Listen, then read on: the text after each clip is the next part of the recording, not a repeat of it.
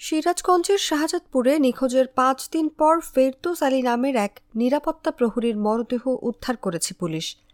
বুধবার বেলা এগারোটার দিকে উপজেলার গাড়াদহ ইউনিয়নের রংপুর নগরবাড়ি মহাসড়কের তালগাছি এলাকায় মাটি খুঁড়ে তার এ মরদেহ উদ্ধার করা হয়।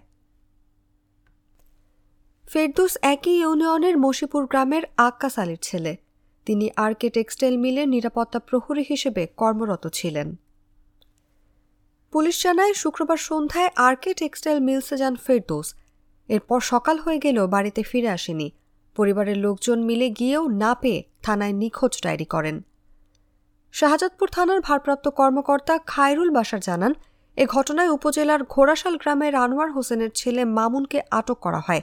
পরে তার দেওয়া তথ্য মতে, আরকে টেক্সটাইল মিলসের ভেতরে মাটির নিচে পুঁতে রাখা ফেরদোসের মরদেহ উদ্ধার করা হয়।